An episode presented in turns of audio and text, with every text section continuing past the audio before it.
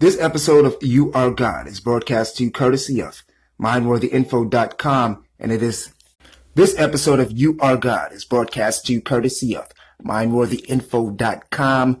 Please go over to MindworthyInfo.com and subscribe because we have some wonderful things coming to your inbox. This episode is presented to you by yours truly, Rochelle Dixon. And the name of this episode is Listening to That God That Is Calling on You. Um, we thank you so much for listening, and I hope you are enjoying the show so much. And so far, I should say, um, everything is going well on our side. I'm happy and pleased.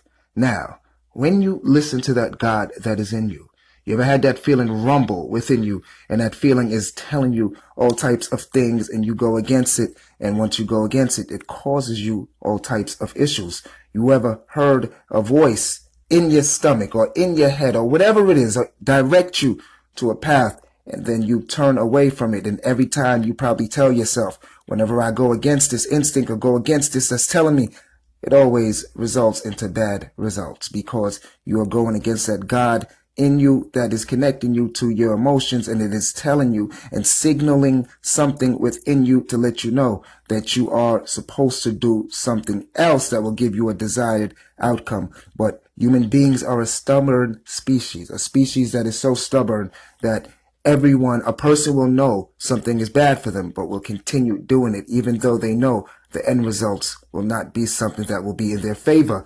Just look at people who will constantly smoke cigarettes. You know that a cigarette is detrimental to your health. You know that a cigarette will ruin you health wise, but people come up with excuses and will say, I need it to help with my stress. I need it to help with my problems. I am stressed out. I need a cigarette. A cigarette calms me.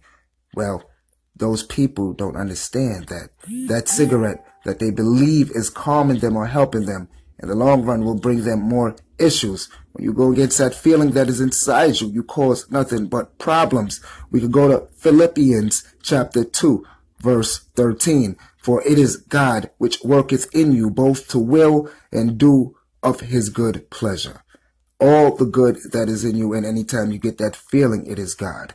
It is God moving you. It is God that's in you. It is God because you are God. And as I said before, the purpose of this show, these snippets are to open up your eyes and awaken you spiritually to let you see that the Bible is a book all about you and not about nothing else. It's not about when you die, how you're going to live forever, either in this place where you burn and you are casted into fire because your earthly life wasn't something that God intended for you to live. But yet, this same God gives you free will, but this same God also is mad when you express your free will.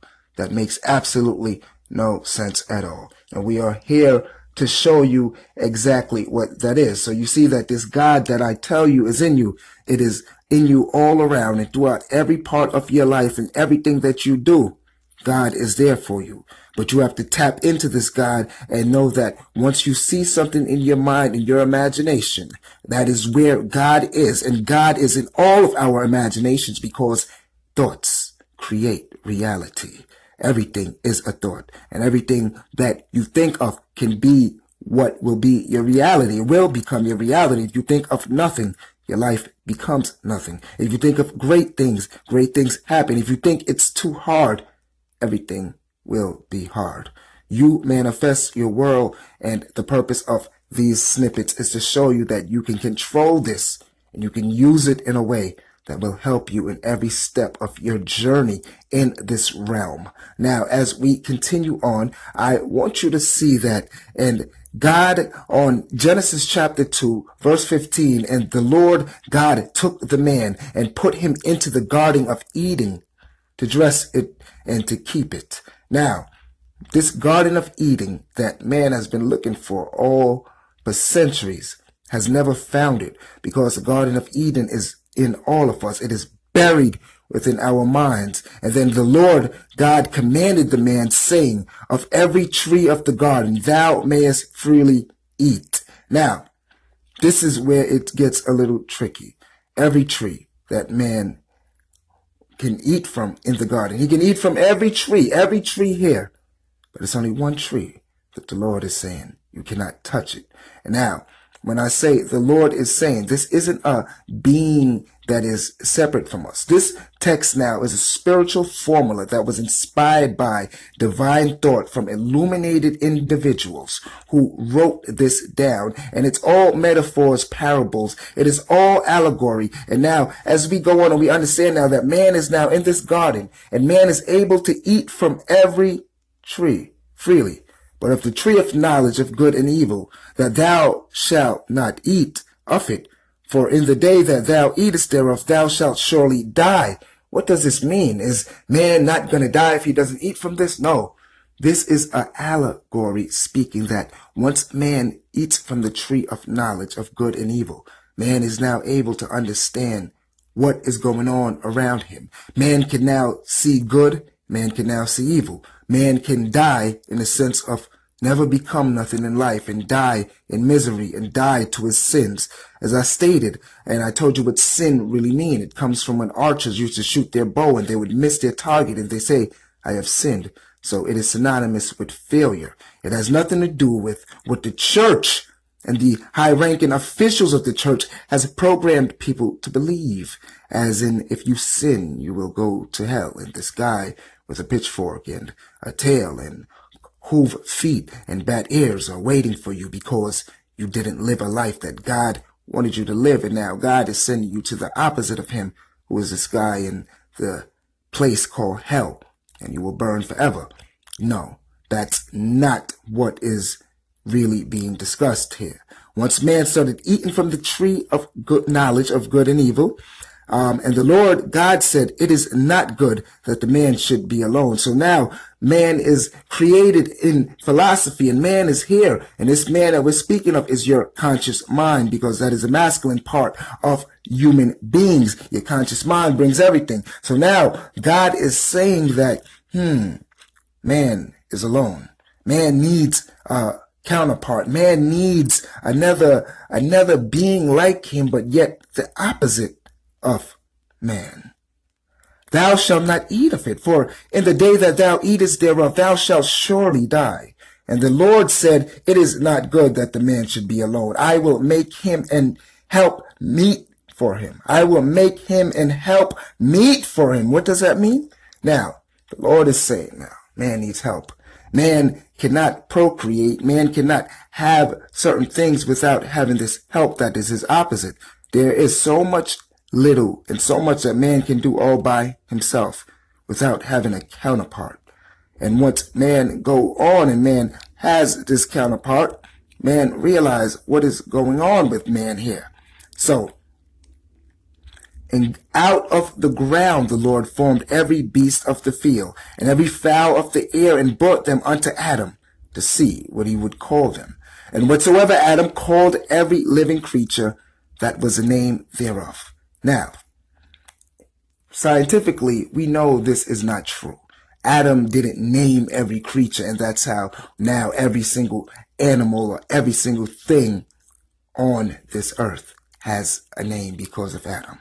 We know this right here isn't true, but as you understand it for the metaphors and for what it's supposed to be, you understand that Adam is the first state of conscious that man is now starting to move forward in every animal and everything that flies and every um, creature that it says Adam named are just different states of consciousness. And now, once Adam, uh, they were brought unto Adam to see what he would call them, and whatsoever Adam called every living creature, that was the name thereof. And Adam gave names to all cattle, and to the fowl of the air, and to every beast of the field. But for Adam, there was not found in help meet for him. Adam was still lonely. So now we see that man is creating and the conscious mind is going forward in different states of conscious, but the man is still lonely.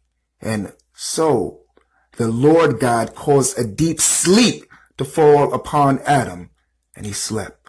And now he took one of his ribs and closed up the flesh inside thereof. Now, you will have people who will take this literally and believe that a rib was actually ripped out of a human being and then magic created and a woman was there. But this is figuratively speaking and metaphorically and allegorically speaking. What does a rib mean? your ribs is close to your heart. Your heart signifies a connection to another. So now when you see how the Hebrews were writing this, that rib that it says God took to create the counterpart for Adam is nothing more than symbolically speaking of the connection that man and woman has. But this is not talking about individual people. It's talking about the connection that the conscious mind, which is man, and the subconscious mind, which is woman, has. Because whatever you impregnate on the subconscious mind comes to life. And the conscious mind brings it to life because the subconscious is always in the background pulling the strings as women are always doing within relationships. So now we see that Adam gives all of these animals and these cattle and everything names. The Lord God caused that deep sleep to fall upon him. And once he took the ribs out of him and the rib which the Lord God had taken from man, made he a woman and brought her unto the man. And Adam said, this is now bone of my bones and flesh of my flesh. She shall be called woman because she was taken out of man. So now we see as man starts to go forward and man is developing and the conscious mind is starting to build. Now the woman comes and this is the subconscious and we see that the woman now is the one that is going to help man. But now therefore shall a man leave his father and his mother and shall cleave unto his wife and they shall be one flesh. The father and the mother are, of course, we know in, you know, speaking literally, when a man gets married, he now exits his home and he goes to start a family with his newly wed and his new wife. But right here, even though the Hebrew the Hebrews use real deal, actual things that happen in human life, what they were speaking is your father and your mother are the father and the mother thoughts to what you have. And now when you leave those thoughts and you create your own based on what you just thought of, now your wife is the subconscious that you align yourself with. And they were both naked. They were naked because they were in their purest form. And this caused no shame. They had no shame because they didn't understand. But now, here, we see the serpent was more subtle than any beast of the field which the Lord God had made. And he said unto the woman, Yea, hath God said, Yea, should not eat of every tree of the garden. So now we see what is a serpent? If we study what the serpent is, Christianity labels serpents as evil, as no good, as bad, because the priesthood controlled the church, but the priesthood knows the truth. If we look at every culture throughout um, the Egyptians, the ancients, any culture you want to chase or look at, a serpent always represented knowledge. A serpent always represented your kundalini being raised because everyone has that and it is in your back and it goes up to your spine. And once your kundalini is raised, you are just so, so, so focused and you are more adept to taking a um, higher dose of knowledge because this right here can basically help you out. And now the serpent we see is talking to the woman and the woman here is a subconscious mind. And that, like what I said before, you know, that feeling inside you that tells you what you're supposed to do. That is that God feeling that when you get the desire for something, that is God speaking. When you get the emotions all rallied up or you feel like, whoa, what's going on? That is God. That's that infinite intelligence that I always speak of. And the woman said unto the serpent, We may eat of the fruit of the trees of the garden, but of the fruit of the tree which is in the midst of the garden, in the middle of the garden. This garden is in your mind. Remember that. Um, God hath said, Ye shall not eat of it, neither shall ye touch it, lest ye die. And then the serpent turns to the woman and said to her, Ye shall not surely die. So now you see that what we are told that the serpent is evil, but the serpent is actually speaking truth as if if you eat from this tree and you eat and you gain the knowledge, you're not going to die, but you will be awoken.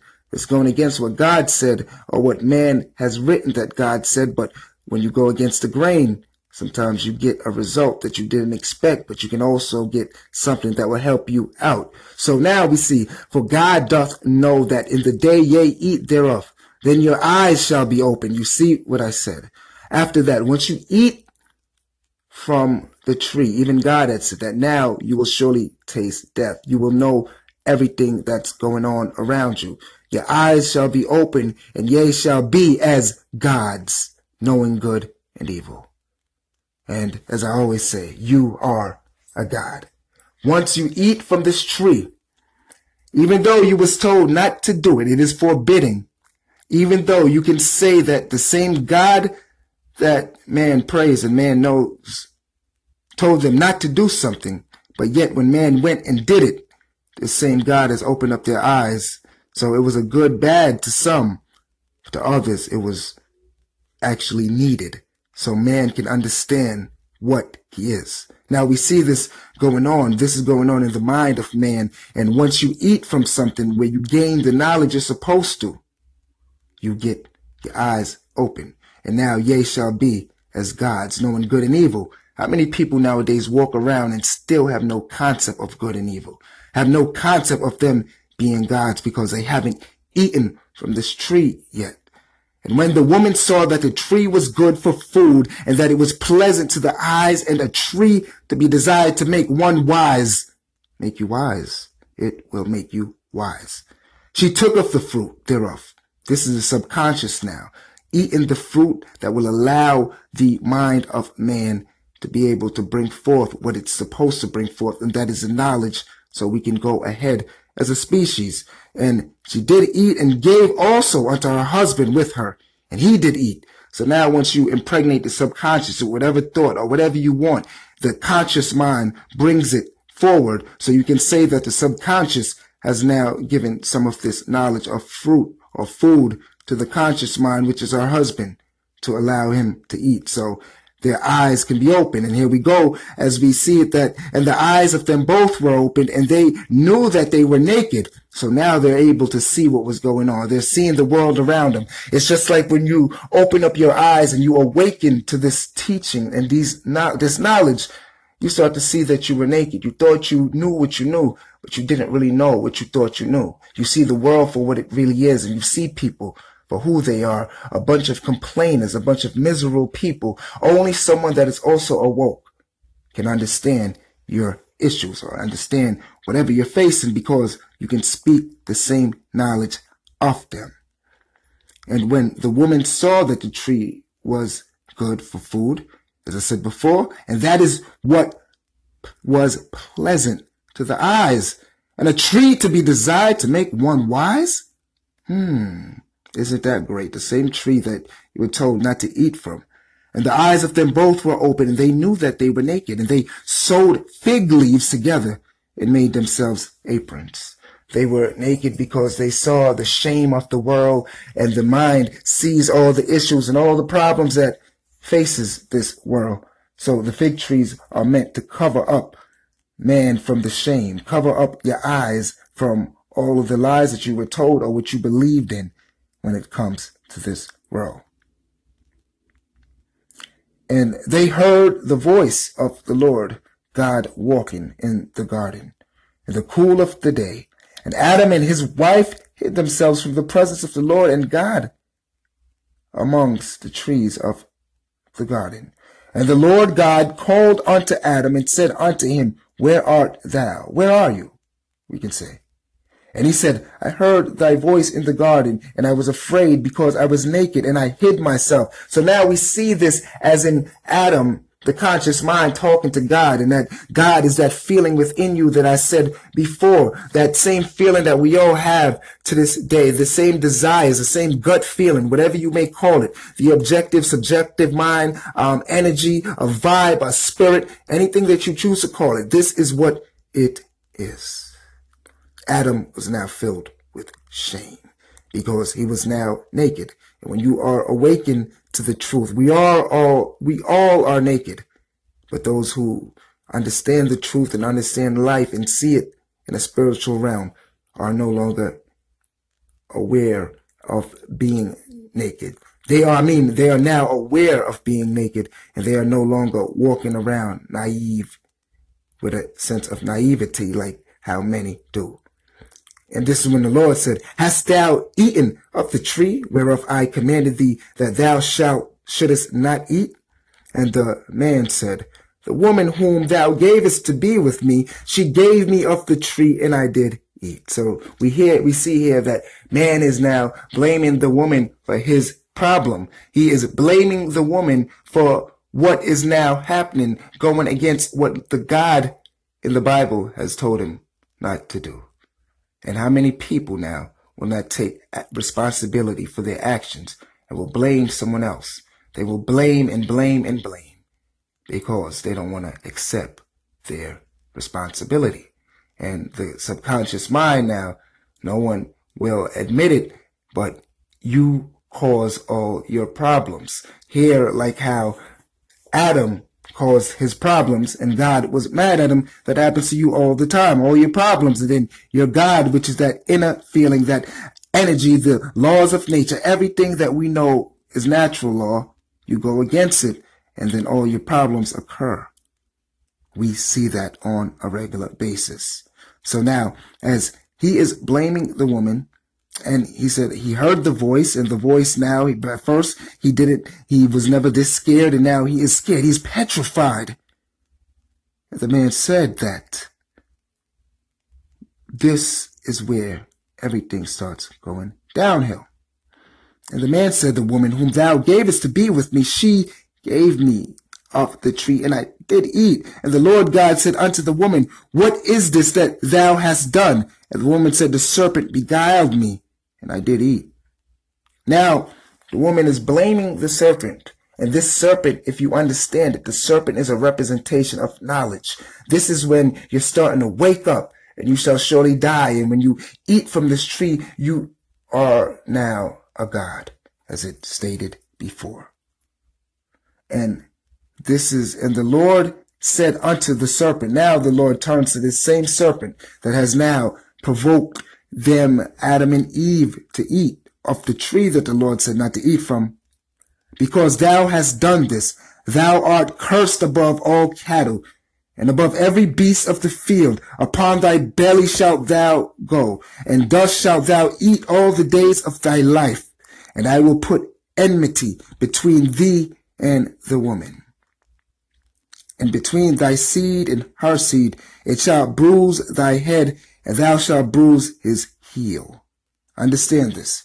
Enmity between the man and the woman. This will cause conflicts. How many people are having conflicts with their subconscious and their conscious mind? They're thinking of something and they want something else to happen, but they're in conflict. They're trying to force something that's not there and they're in conflict.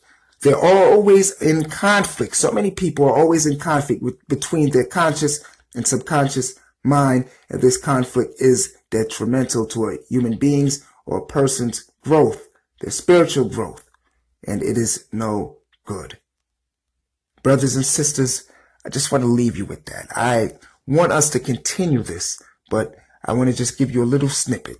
Go on over to mindworthyinfo.com and we will continue the rest.